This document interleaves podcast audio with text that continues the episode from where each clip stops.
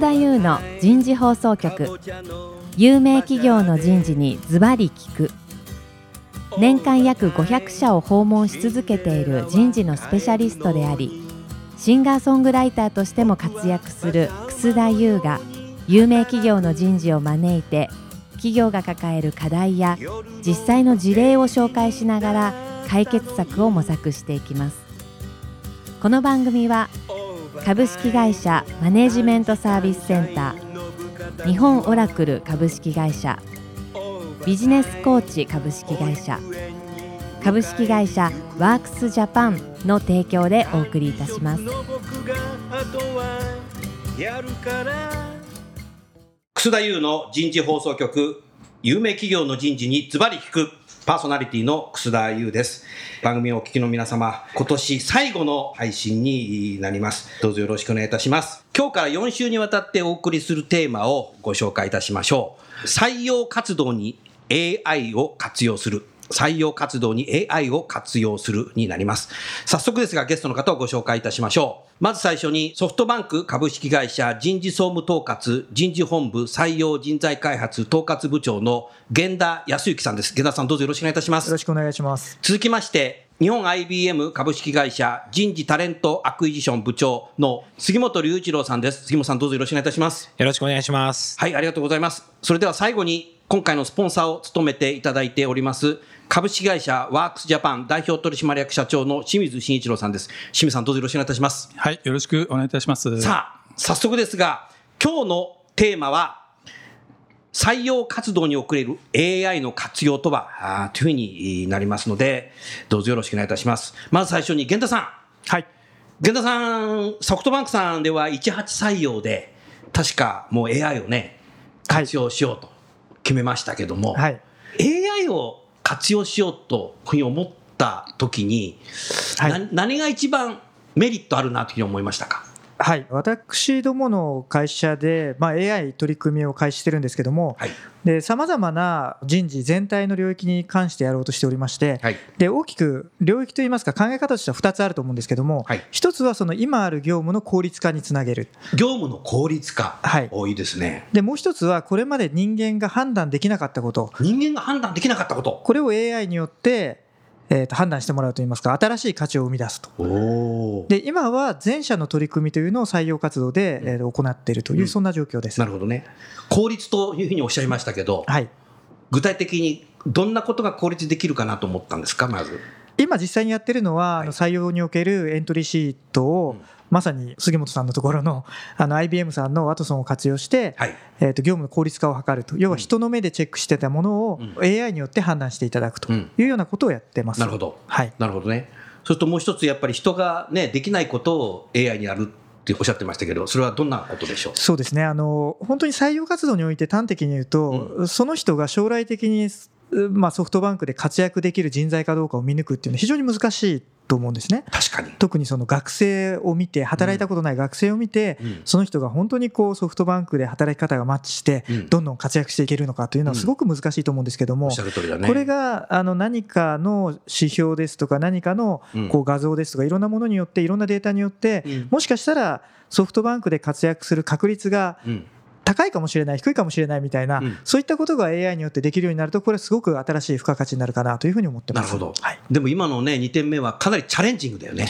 そうですね、チャレンジングですね。あのまさに HR テックという言葉もどんどん今、バズワード的に出てきてますけども、はいまだ本当にこれをやれば絶対にいいって確からしいものがそんなにないと思ってるんです。うん。ので、まずは企業側もどんどん試してみて、うんでいいものをあの使っていくと、うん。まずトライアンドエラーをどんどんやっていこうというような、まあ、そんな姿勢で臨んでます。トライアンドエラー。はい、なるほどな。今のね、源田さん話をね、聞きながら僕思ったんだけど、はい、世の中にはい、パソコンっていうのが出てきた時、はい。PC ね、はい。パーソナルコンピューターって当時言ってたけど、はい、ま、その頃に企業でええ。そういうものを導入したとこと、ええ。まだ早いだろうみたいな企業があったんですけども、最初にね、導入し始めた企業はね、全く源太さんと同じでね、同じ言葉使ってたよ。トライアンドエラーっつって。やってみないと分かんないと、パソコンでの可能性と。はい、でそれと一緒だよね、多分ね。そうですね、あのね弊社も新しいものをどんどんやっぱり使いこなしていくっていうのはええやっぱり重要なんだろうな。そうだと思いますね、うん実はあの弊社も経験としては、うん今もあの全社員スマートフォンとあの iPad と iPhone 全社員に配ってるんですけども、いいなあ売るほどあるからな。売ってますからね。でちょうどそれも出始めの頃から全社員に配って、まず使ってみると。確かにそうだったね。それね、あのソフトバンクの人事の方に見せてもらってね、はい。触らせてもらってね、え結局私も買っちゃったよ、それ。え ありがとうございます。なるほど、ええ。やってみるってことだね。そうですね。ん。それは重要だよね、はい。やりながら、先ほど言ったトライアンドエラーじゃないけど、ええ。次もっとこういう可能性があるんじゃないか、はい。そういう形でやっていくっていうのが、やっぱりこういう時代っていうのはええ重要なんだね。はいまさにじゃあ AI もそういうことなんだ。そうですね。もう新しいテクノロジーはまず自分たちがやってみるという姿勢で、うんあのやっているという、なるほどね。まあ、そんな状況ですね。はいうんありがとうございます。杉本さん、はい。今の話聞いてていかがですか？そうですね。あの、僕もずっと採用の仕事はここ直近十数年うん。関わってきている中で、そうですよね。まあ、いろんな事例を見てきている中で、最近はバズワードとして AI かける採用とかリクルーティングとか出てくる中で、はい何かしらこれまで、まあ、状態化してきたうん。採用プロセスみたいのが何か大きなあの変化を遂げていくんじゃないかなっていう真っ只中で、うん。まあ、採用の仕事ができるっていうのはすごく今エキサイティングだなと思ってるんですけども、うん。まあ、その中でやっぱり採用の仕事かかってくると、はい。面接の日程調整だとか、うん。えー現場での調整だとか、うん。あとは人を採用を取って頑張って取ったのになんでこんな人取ったんだっていうことを言われたりとか、あるな。なんか頑張ってるけど報われないみたいなとこ見てきたんで、うん。何かその中でよりこう採用のプロセスを効率化して、うん。現場のまあビジネスに貢献できるようなまあ最適なうん。まあ人材の抽出と獲得とうん。いうのができたらいいなというふうに思っている中で、うん。これまで俗人的にうん。経験値を持った方々が、はい。うん、この人は活躍すると思うよというようなですね。なんか重鎮のような方のコメントで全てが決まるようなうん。のがあったと思うんですね。うんなので新人さんたちはなかなかその知識レベルに到達しなくてなかなか活躍の場を与えられない状況があったと思うんですが、まあ、今後 AI とかうん。そういったこうディープラーニングだとか、はい。そういったこうテクノロジーを駆使することによって、うんなんか情報、まあ、意思決定するための情報の整理をうん。この AI とかテクノロジーがしてくれるようになってそれをもとに最適な意思決定をできるなるほど。そういうことが今後のまあ採用にかかわらずですけどもいろんなビジネスのプロセスにおいて出てくるんじゃないかなと思うので、うんまあ、私はこの採用のフィールドに関わっているので、うんそれをまあどこよりも進んだ形でまあ今はねどこまでできてるかわからないですけど持っていけたらいいなということを今感じております。なるほどはい。そうするとやっぱ採用活動は、かつてはね、そういう人がね、判断していくしかなかったので、まあ、それしかないんだろうなとありましたけど、そこで今、こう AI が出てくることによって、かなり精度も高くなってくるので、そうするとそういう形でデータを見ていくと、誰が見ても納得するようになるかもしれないね。そうですね。うん、人だと、いや、あなたはそう言ってても僕はそうじゃないよみたいなのもあったんだろうけど、うん、まあ、採用に関わる人事全般で、例えば、じゃあ既存の社員のデータがこれだけ数千人、数万人ある人たちの、うん。まあ、入社からのこうずっと評価の蓄積だとか、はい。そういうのがちゃんと取れているのかとか、多分データはあるけど、何かそれって別に紙で残ってたりするので、うん何もデータになってないから分析のしようがないと。なるほど。なので、それを目で見てきた人が、うーん、こうだと思うよっていうのが、なるほど意思決定のあの判断材料になったと思うんですよね。ものすごくそれ長い歴史だったね。はい。たもう、本当にかなりの蓄積があると思うんですけど、うん。そこがあの活用されてなかったことだと思うの産で、業革命以降ずっとそうだったって感じだね。だからまさにあの、まあ、新卒採用の書類選考なんかもそうだと思うんですけども、うん。過去のエントリーシートなんかを読み込ませて、それに対してどれだけ合致していくかっていうのを、ある程度スクリーニングしてもらったものを、じゃあ、本当にその意思決定の、まあ、基礎となって並べたものが正しいのかっていうのを、またこう、ちょっと私、人が介在してうん、最終決定をしていくような、うん。まだ、僕、俺この感覚としては、やっぱりその、完全に任せるところまでは行ってないのかなっていうような気がするので、はい。なんかこの AI とかの力を借りながら、ん。最終的には自分たちも介在していって、まあ共存していきながら、うん。あの、いい形を作っていく。そんな形を今、イメージしてますけどね。ありがとうございます。今のね、杉本さんとか、その前の源田さんの話を聞いてて思ったのが、まあ、将来的にはこの AI を使いこなしてやるっていうような、なんか思いが、ね、あったような気がしますね。清水さん、はい採用活動がかつて、まあ、相当前は、結構季節的な仕事だったのが、はい今なんかもう年から年中採用の仕事やってる人多いような気がするけど、ねいかがですか、その辺？そうですね、まあ、インターンシップが採用活動となると、うん。まあ、結局通年化してきてますですね。うん。ただあの採用の目標って何かっていうのをこう考えたときに採用の目標は何か？やっぱりあの各企業にとっての優秀な人材を確保するっていうことで、ね。これは実は、ね。なここは何十年も変わってきてないんですよね。そう。だね。だからこの目標の達成のためにうん。どういう活動をするかっていう手法が、うんまあ、その時代時代で少しずつ変わってきて、まあ、はい大きな波は90年代の後半にインターネットが出たと。うんうんでこれによって企業側にとってみると集めたり検索をしてもらったりというですねその辺のまあ新しうんいやり方が出てきたわけですね。いわゆるナビってやつですね。そうですねでそれに対して今回の AI に関してはまあ久々に出た、うん。うんまあ根底を覆すようなうん。力が、うん。おまあ、力を秘めたっていうんですかね、うん。そういうツールが出てきたなという感じはしますですよね。なるほどね。はい、うん。いわゆるマッチングの納得性っていうんですかね、うん。これを追求する可能性が随分あるんじゃないかなという気がしますようね。ん。なるほどね。ありがとうございます。源田さん、そうするとね、採用側の話は分かったんですけど、今度じゃあ学生側？こういう採用活動に AI を使ってる会社なんだなと思ったときに、はい、何か今までと違う注意点って必要になってきますかね？どうなんでしょうね。いや、私は本当にその学生の皆さんははい、変にこう飾らずに、飾らずに。ええ、自分自身をしっかり出していくっていうのはすごく大事だと思うんです。はい。あのこれは AI が出てきてもうん。時代が変わってもあんまり変わらないところだと思うんですけども、AI に合わせようとしちゃダメだってことだ。そうですね、やっぱり、AI に合わせようとしてなんていうんでしょう。も難しいかもしれないけどな。そうですね、それは難しいかもしれないですけど、まあ、要はそのこれから長く働くかもしれないうん。会社に入社する中で、自分が本当に自分を偽って、うん。その会社に気に入られようと思って入るのと、うんそのままの自分を出して、うん。あこの会社、この人は自分、この会社に合うねと思われて入るのと、うん。多分全然違ってくると思うんですよね。だから無理に背伸びせずに、本当に自分自身がこんな人間だっていうことをしっかり出していくっていうのが、学生目線でいうと、やっぱり一番大事なことかなと思ってます。うんであとは、やっぱりこれからもっともっとこう新しいテクノロジーによって世の中変わってきたりすると思いますので、はい。好き嫌いに関わらずいろんなものをこう試してみるっていうのは、うん。これはこれですごく面白いんじゃないかなと、うん。でその取っかかりとしてこう身近な採用活動だったり、何か分からないですけどもその身近なものについてまず新しいテクノロジー使ってみるってこれ絶対楽しいことだと思うんですよね、楽しいってこと。はいうんなるほどね。杉本さん、同じ質問いかがですか？そうですね。やっぱり、これまでは、はい。例えばエントリーシートエントリーしました、はいそれのスクリーニングを人が偏見、まあ、悪いことで偏見を使ってあこの人この出身だから良さそうだなっていうふうにクリアしてきてくれてたものを、うんうんそういう偏見がない形で、うんフラットなアセスメントのもと、うん。こうロボットというか AI が判断することになった時に、はい。まあ、源田さんおっしゃるようにこうありのままのうん。知ってる情報をちゃんとインプットしておかないとなるほど。理解してもらえないと思うのでそうですね。自分はこういう人間でこういうことをやりたいっていうのをちゃんといかにして正しく表現するかっていうところに重きを置いてうん。情報をまあ登録するというかエントリーするかっていうのがうんすごく大事なんじゃないかな大事とになってくる。思います。うんで例えば今後うん学歴で切ったりとかねうん。そういうのを例えば日本の専攻の中でやってはいるもののうん。じゃあそれって機械で読み始めた時に、うん。学力レベルってここがもしかしたらちょっと物足りないかもしれないけど他で補填できるみたいに出てくるので、うん必ずしも学歴が良ければ就きたい職種に就けるっていう状況じゃなくなってくるかと思うのでなるほど。やっぱり油断せずにですね、うん真摯に自分のできることやりたいことを表現するっていうような、うん。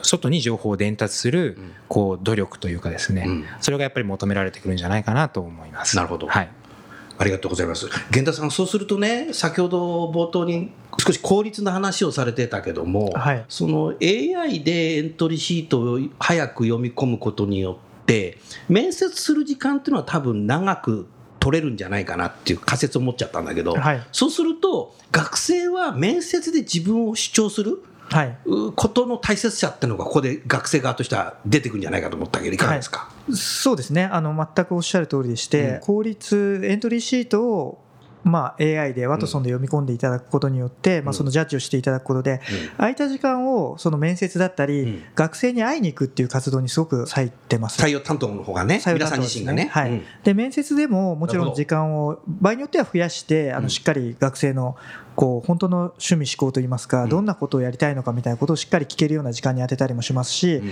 あとはその世の中一般的にはこれはあのサーベイの結果で出てるんですけど、はい。ソフトバンクは携帯を売りまくる会社であるみたいな、そういうのが学生の中では少しイメージとしてあるみたいでして、なるほど。携帯販売しかやってない会社がやってない会社だというイメージがあるみなたいでして、るほどね。携帯も販売してるけどね。んなんですけど、まあ、11月の決算発表の中で、あの代表の孫からも話が少し出たんですけども、はい。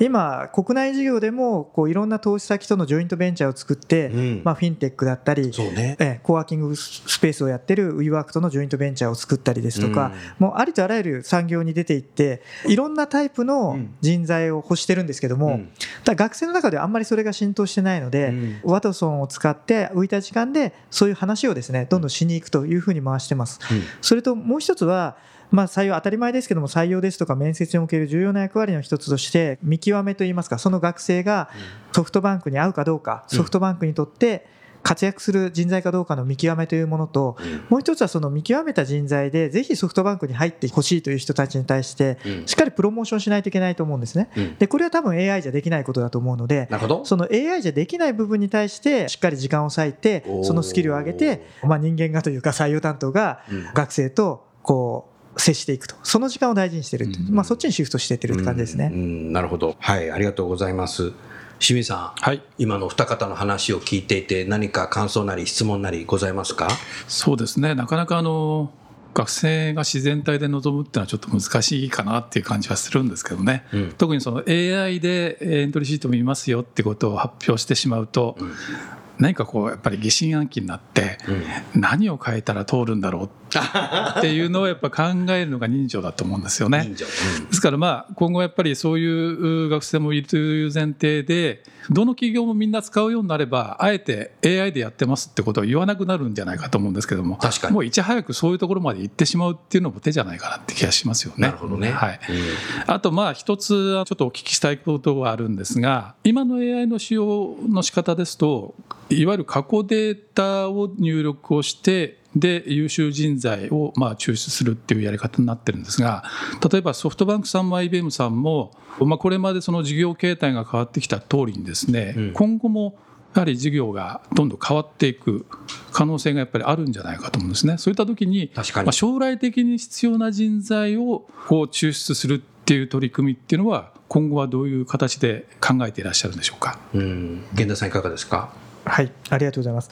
まず一つは、まさにご指摘いただいた通りでして、求める人材像も変わってきてますし、まあ、事業内容も変わってきているという中で、どういうふうにこうエントリーシートの見極めをするのか、これはあの教師データをこうこまめにアップデートしないといけないと思ってるんですね。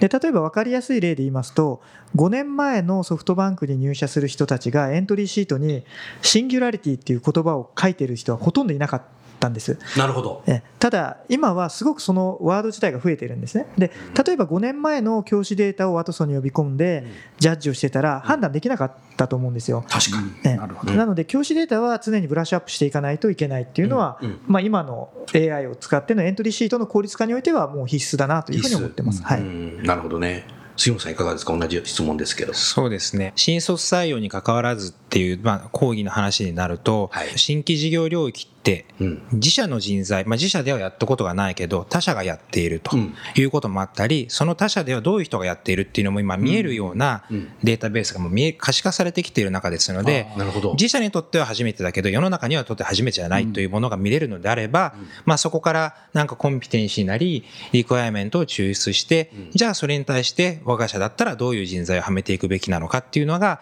こう客観的データから導き出されていくこともあるかと思うのでどちらかというとそれは中途採用経験者採用の方での話になってしまうかもしれませんが、うん。そんな活用なんかも考えていけるんじゃないかなと思います。うんはい。ありがとうございます。杉本さん逆に源田さんに何か質問ありますか？そうですね。あの、まあ、今年の5月でしたっけ？エントリーシートでワトソン使ったね、大々的にうん。すごく話題になりましたけど、そうですね。まあそのプロセスの中でなんか次なるチャレンジとかはどんなところを今想定してらっしゃるのかなと。うん。聞きたいねそこは、は ありがとうございます。マル秘ですかそこは？いや、マル秘じゃない。いや、マル秘じゃないんですけども、はい。本当に今、あらゆるテクノロジーといいますか、AI 使ってやってるような、いろんなベンチャー企業さんですとか、大手開発しているツールっていろいろあって、ってると思うんですけども、うん。まあ、それらを検証してるっていう段階ですね、うん。どちらかというと、まあ、今回の5月に発表させていただいたものもまさに IBM さんのワトソンを使ってのエントリーシートの効率化といいますか AI ジャッジっていうところなんですけどうん。自社の中で開発するというよりは他社のいろんなこうツールを使ってそれがまあ、弊社の中にあるデータとどうマッチングさせて効率化もしくはそういうプラスの付加価値につなげるかっていうのをトライしてるっていう状況ですね。なるほど。すいません。ちょっと具体的なものがあの他社が他社のものなので言えないんですけど。なるほどね。う。ん。うん。まあ、でもね、採用一つの一連のプロセス見てもうん、書類選考だけじゃなくて、じゃはい。あそもそもどういうコミュニティ、どういう学生に対して我々は訴求すべきなんだっていうような、うん。そこのなんか分析にも使えるかもしれないし、なるほど。あとは採用、歳費の判断のところでも使えるようになってくるかもしれないし、あと入社後、内定式から配属に向けての期間で、うん。じゃあ配属どうすんだっていうところでも使える余地があると思うので、うん。まあそれぞれのプロセスで、まあ一つのツールでやる必要はないと思うので、うん。今いろんな会社さんが本当にプロダクトを出してらっしゃいますから、うん。それぞれのフェーズに置いた最適なツールをうん。自分たちで選んでうん。使っていくとうん、なんかいい形ができていくんじゃないかなと思いますけどね。どね。はい。杉本さん、今、世の中にそんないろんなプロダクトが出始めてるとはい。いうことになると、採用担当者自体もそういうプロダクト自体をウォッチする力と、それを当社に組み込む力っていうのが、これから必要になってくるかもしれないね。はい。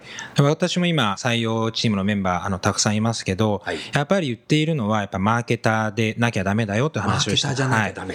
はい。お客様、パートナーのベンダーの皆さんから提案されて、うん、どうしようかなっていうんじゃなくて、どうしようかなっていうんじゃなくて、あ逆にもう自分から常にこうアンテナ張ってて、え、こんなこと始めてるんだ、どんなの使ってるのかな、うん。ちょっと話聞かせてくださいよって、どんどんどんどんアウトバウンドでいけるような形じゃないと、うん。やっぱりその採用の新たな変革を起こしていく中でのリーダーというかね、まあ、リーディングカンパニーの側には立てないと思うので、そういう意識をいかにあの醸成していくかっていうのが、うんまあ、採用チームを作っていく上では大事かなというふうに思ってます。うん素晴らしいはいですね。清水さん、今のね、これ杉本さんの話聞きながら、源田さんもそうだけども、かなりやっぱりいろんなものをウォッチしてるよね。よく知ってるよね。そうですねこういうものやっぱり知っている企業と全く知らない企業とでは、採用のプロセスそのものもかなり違ってくるような気がしたけど、いかがですか？おっしゃる通りですね。やはり企業のその採用の課題って結構固有なものが多くてですね。固有なものが多い。例えばソフトバンクさんの課題は効率化だったかもしれませんが、他の企業さんの場合はむしろうんそうじゃないところに課題があったりしますよね。うんですから自分の会社の採用課題を解決するときに、確率的なやり方だけをやってたら到底多分解決できないと思いますのでそういう観点で言うといろんなものをこうウォッチして、うん。まあ、何が自分の会社の採用課題解決に必要なのかっていうのを見極めていかないと、いつまでたっても改善されないんじゃないかと思うんですよね。うん。まあ、そういう意味で言うと先ほど源田さんがおっしゃったトライアンドエラー、うん。まさにやはりやるべき時にはやるというですね、そういう気概を持ってやるべきことかなというふうに思いますね。うん。ありがとうございます。まあ、杉本さんの話を聞いてて、採用担当者もアウトサイドにしないといけないということなんだろうね。そうですデーブ・ウルリさんが言ってらっしゃるけどね、その通りなのね、多分ね。源田さん、そうですよね。そうですね。はい。もうそうすると、源田さんのチームも結構いろいろアンテナ張って、はい。いろいろと学んだり、勉強したりしてるわけ。そうですね。私もあの本当に採用の仕事をやってみて、うん本当マーケティング要素と、うん。で一方でその個対個のこうぶつかり合いというかすごく人間味を求められるところと人間力を求められるところと、うん。両方あるのが本当魅力だなと思ってるんですけどもなるほど。なので、まあ、うちの採用のメンバーももちろんこうしっかりリサーチをしてどこにどういう、まあ、学生なり中東の場合はそういう技術を持った人がうん。どの会社のどういうところにどういう大学のどういう研究室にうん。もしくはどんなサークルのどんなところにいてでそれに対し すて。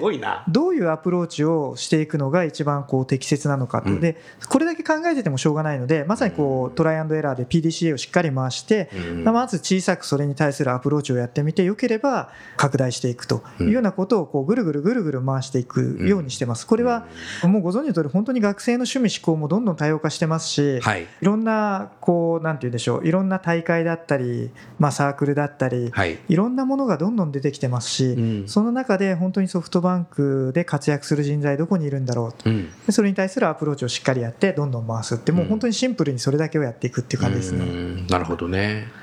もう今日のね、清水さん、お二人の話聞いていて、やっぱりかなり採用攻めだね、これ。そうですね。あとね、今の話じゃないけど、かなりブルーオーシャン的な採用活動してんなと いうふうに思いましたね。ですから、攻める会社と、ずっと守り続ける会社と、うん、守って、レッドオーシャンの会社もあるよ、結構。そうですね。ですから ナビ待ちみたいな。差が出ちゃいますね。出ちゃうね。出ちゃいますね。だから源田さんとか杉本さんのような採用責任者がリーダーとしている会社と今日番組聞いてあれって思っちゃった。うちの上司大丈夫かなとか。だいぶ変わるねこれ、そうですうね。ん、勝てないね、はい。い、かに採用活動で勝つかっていうことを考えてらっしゃるねこの二人はね。そうですね。もう採用はビジネスだね。そうですね。いや本当に面白いなと純粋に面白いなと思います、であのさっきのような一連のプロセスを踏みつつも最後は本当に結局こう学生が決めるのって、この人と働きたいっていう要素ってかなり強いじゃないですか人と働きたいえもうね番組をお聞きの方がね多分ね源田さんと働きたいと思ってるなるほど。でもそうだよね。会社ってそうだよね。この人と働きたいってなるよえね、えうん。えこの会社で働きたい。この業務で働きたい。もちろんありますけど、うん。やっぱり誰と働くかっていう要素はすごく重要だと思うので、はい。なんでしょう。採用の担当自体がうん。生き生きと働かないと、そんな会社来たくないと思うでしょうし、うん。最後はその人を見て、うん。こんな働き方がしたいかっていうのを学生はすごくあの見てると思いますのでその個と個のやり取りみたいなのが最後人間力試されるみたいなのがですね、うん。これがやっぱりすごく採用の魅力だなと思います。魅力、はい。うん。でもそれがねやがてはねこの学生は多分この先輩と面接した方が魅力感じるんじゃないかなみたいなのがなんか AI で分かってきたりするかもしれないね。あそれはすごい面白いですよね。面。白いよね。あの入社した後もそうだと思うんですけど要はあ配属先の。どの上司と働くとその人が伸びるかっていうのが分かるとすごくいいと思います。まあ、し面接の過程だと、そのフォローアップ面談とかね、フォローアップ面談。こういう、ここの業界とこの業界、まあ、この会社、この会社迷ってるケースは彼を当てようみたいな、うんうん。そのカウンターもうちで分析しといて当てがうと。うん。なのでまあ、採用の仕事してると、まあ、採用担当者ってやっぱ人と話すの好きだから、自分が行きたがるんですけど、うん。いや、君の仕事はそれじゃないと。うん。プロデューサーになりなさいと。プ。ロデューサーになりなさい。だからもうこういう学生がいたらこの人を当てるっていうのをもう総監督として総監督裏でうん。ハンドルすると。うん。いう側に引いて初めてこうアウトプットを最大化できるかだと思うのでうん。だからどうしても自分がやりたいところに時間費やしてしまいがちだけどうん。君しかできないこともうちょっとやってうん。最大化していこうよということでですねうん。採用部門としてのまずはまあ人事部門の中での地位向上とうん会社社内でのこう地位向上をねうんしっかり図っていけたらいいなと思いますけどね。うんはいなるほどね。はい、ありがとうございました。それではちょうど時間になりますので、今年最後の、えー番組になります、えー最後にゲストの方をご紹介して終わりたいと思います。えーなお、次回はですね、年明けの1月9日が新年の最初の番組になりますので、来週の火曜日は我々も正月休みということで配信はございませんので、えー番組のお聞きの方もゆっくりお休みいただきたいなというそんな日に思います。じゃあ最後にゲストの方をご紹介して、えー終わりたいと思います。えーソフトバンクの源田さん、日本 IBM の杉本さん、ワークスジャパンの清水さん、どうもありがとうございました。ありがとうございましあた。英語ができ今日のお話はいかがでしたか？楠田優の輝け飛び出せグローバル人材とともにエンディングといたします。この番組は日本最大級の人事ポータルサイト HR プロのウェブサイトからもお聞きいただくことができます。HR プロでは人事領域に役立つさまざまな情報を提供しています。ご興味がある方はウェブサイトをご覧ください。この番組は企業の人材戦略人材育成のプロフェッショナルカンパニー株式会社マネジメントサービスセンター先進テクノロジーで企業の人事業務を革新する日本オラクル株式会社人と組織の生産性を高めるビジネスコーチ株式会社企業の人材採用支援キャリア支援を通じて人と企業の持続的な成長と価値創造に貢献する株式会社ワークスジャパンの提供でお送りいたしました。それでは来週もお楽しみに。